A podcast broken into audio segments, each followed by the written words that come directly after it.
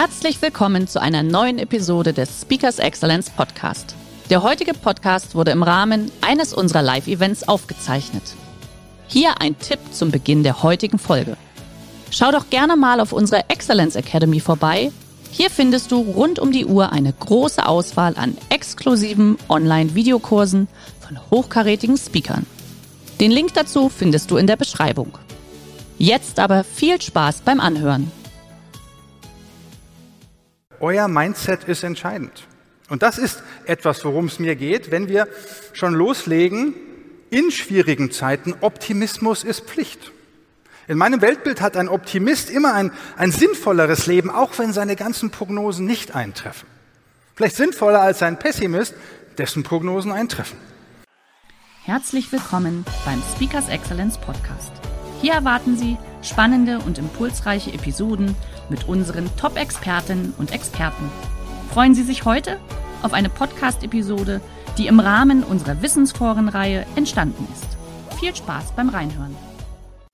Das ist unser Thema, Unternehmerenergie. Ein System, sehr einfach, sehr praktisch, wie man Unternehmensführung wie Hidden Champions unterwegs sein können. Es sind nicht große Dinge, die neuartig sind. Und vielleicht hier auch eine Botschaft zum Thema das Geheimnis des Erfolges ja, nach meinen letzten knapp 20 Jahren Erfahrung vielleicht schlechte Nachricht. Es gibt gar kein so ein richtiges Geheimnis des Erfolges.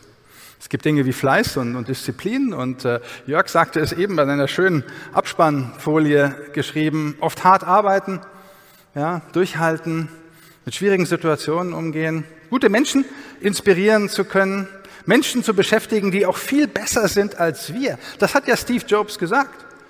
Wir haben nicht Menschen ausgesucht, gute Leute, damit wir ihnen sagen, was sie tun sollen. Wir haben gute Menschen ausgesucht, damit sie uns sagen, was wir tun sollen.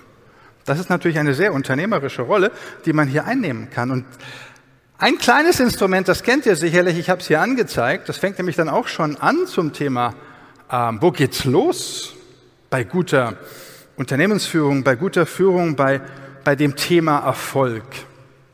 Ist auch kein Geheimnis. Dieses kleine Instrument hier, Attitude Indicator, auf Deutsch künstlicher Horizont, finde ich ganz spannend. Das englische Wort Attitude heißt Einstellung. Und die Einstellung ist natürlich etwas ganz Wichtiges, nach dem Motto, ob das Glas halb voll oder halb leer ist. Ist eure Entscheidung, beides stimmt. Und Jörg hat über Krise gesprochen, Chance und, und, und äh, Gefahr, beides steckt da drin. Ja, ihr habt äh, viele Inspirationen schon heute genau zu diesem Thema gehört. Euer Mindset ist entscheidend.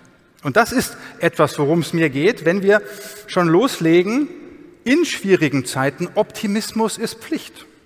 In meinem Weltbild hat ein Optimist immer ein, ein sinnvolleres Leben, auch wenn seine ganzen Prognosen nicht eintreffen. Vielleicht sinnvoller als ein Pessimist, dessen Prognosen eintreffen. Ja, kann man sagen, ha, hab's ja gleich gewusst. Ja? Das ist immer so die Thematik. Aber das gestalterische, das unternehmerische Element hat sehr viel mit einem positiven Mindset zu tun. Und das beginnt natürlich auch im Inneren eures eigenen kleinen Führungskreises, wo ihr loslegt. Die sieben Punkte hier in der mittleren Zeile die sind für jedes Unternehmen wichtig. Deswegen ist Unternehmensführung auch eine Kunst, eine, wie ein Jonglieren mit verschiedenen Bällen. Ihr müsst sehr kundenorientiert sein, euren Kunden einen guten Nutzen liefern. Ihr solltet auch mitarbeiterorientiert sein, auch an euch selber denken, an eure Lebensbalance. Und nebenbei sollte es auch dem Unternehmen gut gehen, damit ihr auch langfristig existiert. Schon allein hier sind vier Bälle, die ihr jeden Tag jonglieren müsst. Und die Bälle widersprechen sich manchmal. Maximale Kundenorientierung ist nicht automatisch maximale Mitarbeiterorientierung. Wenn ihr, wenn ihr Leute wirklich begeistern wollt, eure Kunden, nehmen wir ein konkretes Beispiel. In einem Hotel checke ich ein, ein sehr engagiertes Team, sagen mir, hören Sie zu, wir haben hier eine neue Bibliothek, wir sind ein Seminarhotel, Sie können sich so ein Buch mit aufs Zimmer nehmen. Ich nehme mir so ein Buch mit aufs Zimmer, lese ein bisschen drum, lasse das liegen auf Seite 54 aufgeschlagen. Ich weiß das deswegen noch so genau. Das nächste Mal, als ich eincheckte in dieses Hotel, lag das Buch wieder auf meinem Zimmer. 54 aufgeschlagen, kleine 3M Post-Notiz, viel Spaß beim Weiterlesen. Werdet ihr überrascht in dem Moment? Wird euch das begeistern? Aber was steckt da mitarbeitertechnisch dahinter? Ja, Zimmermädchen muss sagen, oh, da war wieder so ein Freak, hat sich ein Buch ausgeliehen, so ein Mist das muss ich jetzt zurücktragen. Da muss irgendein Typ das im Computer eintragen. Oh, jetzt checkt der schon wieder ein. Jetzt müssen wir das Buch wieder aufs Zimmer tragen. Das ist nicht sehr mitarbeiterorientiert, aber die Mitarbeiter müssen verstehen, wofür das Ganze gut ist. Das ist das Thema Leitbild, ja. Übrigens zu diesem Thema, wenn ich da einmal zurückblättere, hier seht ihr übrigens auch Mindsets im Management. Das erste Mindset ist dann Shareholder Value. Da steht der Gewinn ganz oben. Ihr alle seid definitiv schon so drauf, dass der Kunden ganz vorne steht. Das ist das Management 2.0.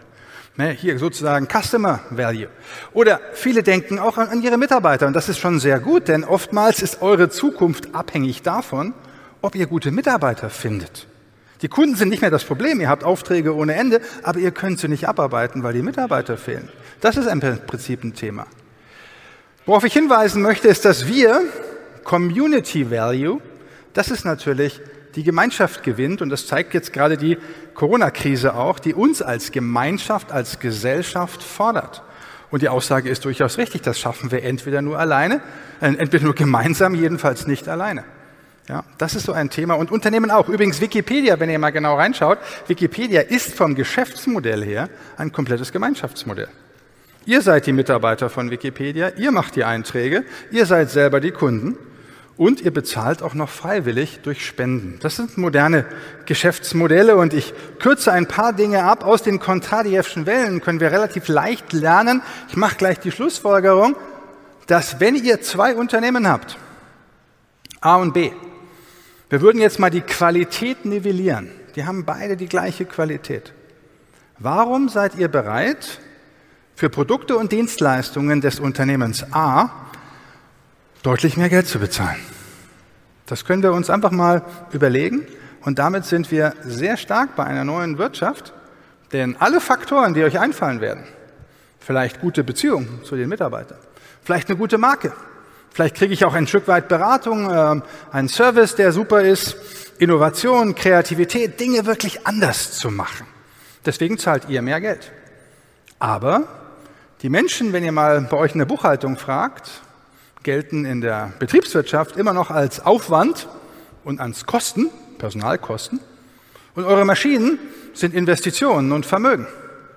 Das heißt, wir müssen auch lernen, Betriebswirtschaft neu zu denken.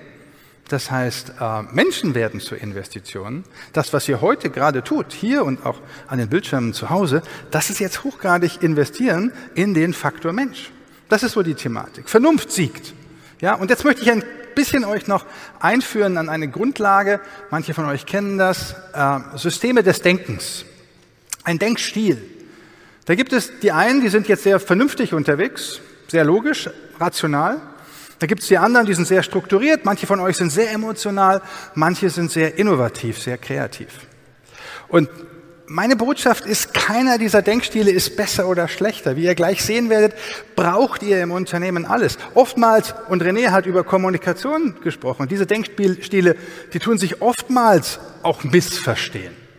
Jemand kommt hoch emotional nach Hause abends und sagt, ach, mein Herz ist mir heute so schwer. Jemand sehr rational ist, antwortet bloß noch, na, was wiegt's denn heute? Kann Herz schwerer sein, kann es leichter sein? Rationale Interpretation einer emotionalen Botschaft. Und auch wenn wir vorhin über das Ja-Aber gesprochen haben, ja, das Thema Ja-Aber nervt manchmal, gebe ich zu. Aber Ja-Aber ist eine sehr analytische Komponente oder auch eine detailorientierte Komponente. Dieses Why not ist jetzt ein sehr kreatives Denken. Aber wenn ihr das jetzt einfach übertragt auf Teams, das ist übrigens hier mein Profil, nur kurz gezeigt, ich bin sehr in dieser gelben Ecke. Deswegen komme ich auch mit dieser Krise einigermaßen gut zurecht. Wir sagen, hey, why not? Was gibt's für Chancen? Im Schmidt-Kolleg haben wir eine ganze Community entwickelt, digital. Wir haben ein, ein Online-Analysewerkzeug entwickelt. Mein Kollege Markus Hartlieb hat ein eigenes Digital-Energieseminar. Wir haben die Krisen natürlich genutzt. Ob das jetzt finanziell alles so aufgeht, das muss man sehen. Wir haben investiert, was man unternehmerisch tut in solchen Zeiten. Aber Online-Analysen, Digitalisierung ist eins der wichtigen Themen. Das macht mir Spaß, das finde ich gut. Deswegen ist Krise auch nicht ganz so krass, wenn man jetzt sehr grün, sehr sicherheitsbedürftig ist. Dann muss man auch Verständnis für diese Menschen sehr intensiv haben und sagen, denen geht es um Sicherheit. Also Struktur und Sicherheit ist genauso wichtig, nicht besser oder schlechter. Deswegen weiß ich, wenn ich Teams sehe, das ist jetzt ohne Namensnennung, wirklich vor zwei Wochen ein Workshop, alle, alle Profile übereinander gelegt. Da merkt ihr, das ist sehr bunt. Und jetzt das Plädoyer. Keins ist besser und schlechter, Und wie René das eben auch sehr schön gebracht hat, das Verständnis füreinander ist extrem wichtig. Das ist das. Ich denke auch Verständnis zwischen den Generationen, da habe ich heute Morgen übrigens nachgedacht, ein bisschen auch bei der Vorbereitung dieses Vortrags. Wenn man sich liebt, versteht man sich.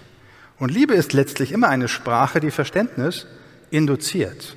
Das geht auch zwischen den Generationen. Und wenn wir mit den Generationen liebevoll umgehen, dann werden sich die Generationen auch gut verstehen. Ich erlebe das im Nachfolgeprozess. Und übrigens auch ein Tipp an die Generation Z, sind auch einige vor den Bildschirmen. Nicht nur die, wir Generation X müssen Z verstehen, mal andersrum auch ein kleiner Tipp, vielleicht auch ein bisschen Generation X verstehen wollen, denn die haben da draußen schon einiges auch auf die Reihe gebracht und es ist ganz gut, voneinander zu lernen und sich gegenseitig wertzuschätzen. Ihr habt hier alle Dimensionen, die ein Unternehmen ausmacht. Ich habe es euch übertragen auf all diese Farben an der Stelle. Ihr habt einen rationalen Aspekt, ihr braucht eine Organisation, ihr braucht natürlich Empathie und Emotionen und sicherlich visionären Erfindergeist. Aber alles zusammen macht ein Unternehmen aus. Und deswegen ist unser System Unternehmerenergie, wenn ihr es hier ganz kurz auch kennenlernt, als auch eine Grundlage, nach der wirklich viele Hidden Champions im Mittelstand arbeiten, die wir in den letzten oder ich in den letzten Jahren auch persönlich kennenlernen durfte, dass man sagt, das geht von innen nach außen. Ich habe das mal so, auch wenn man diese Flugbahn verwendet, wieder die einzelnen Begriffe mit zwei Sachen nur rausgenommen, für euch mal ganz praktisch die Emergency-Checkliste, auch in den Farben von innen nach außen. Wenn wir im Uhrzeigersinn vorgehen, Corona-Krise, Natürlich einen Punkt rausgegriffen, Stammkunden zu pflegen.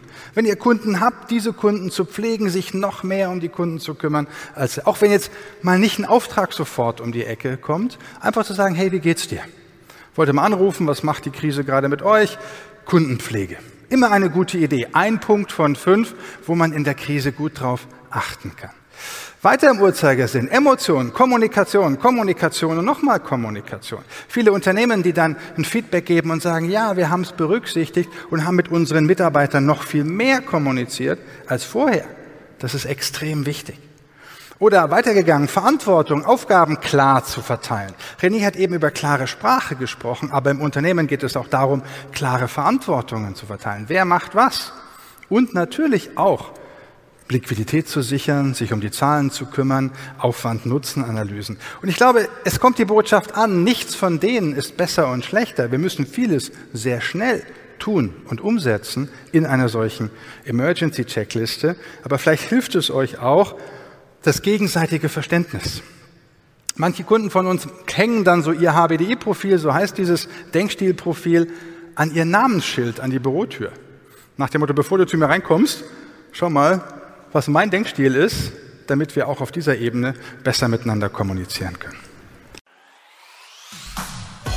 Schön, dass Sie in diese Podcast-Episode reingehört haben.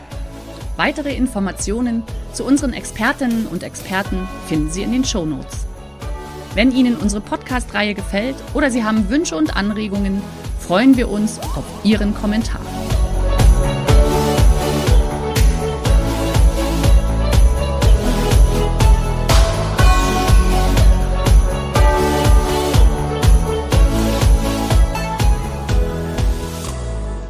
Der heutige Vortrag hat dir gefallen? Dann schau dich doch gerne auf unserem Kanal um oder sei live bei einem Forum dabei. Weitere Informationen findest du in der Beschreibung. Bis zum nächsten Mal.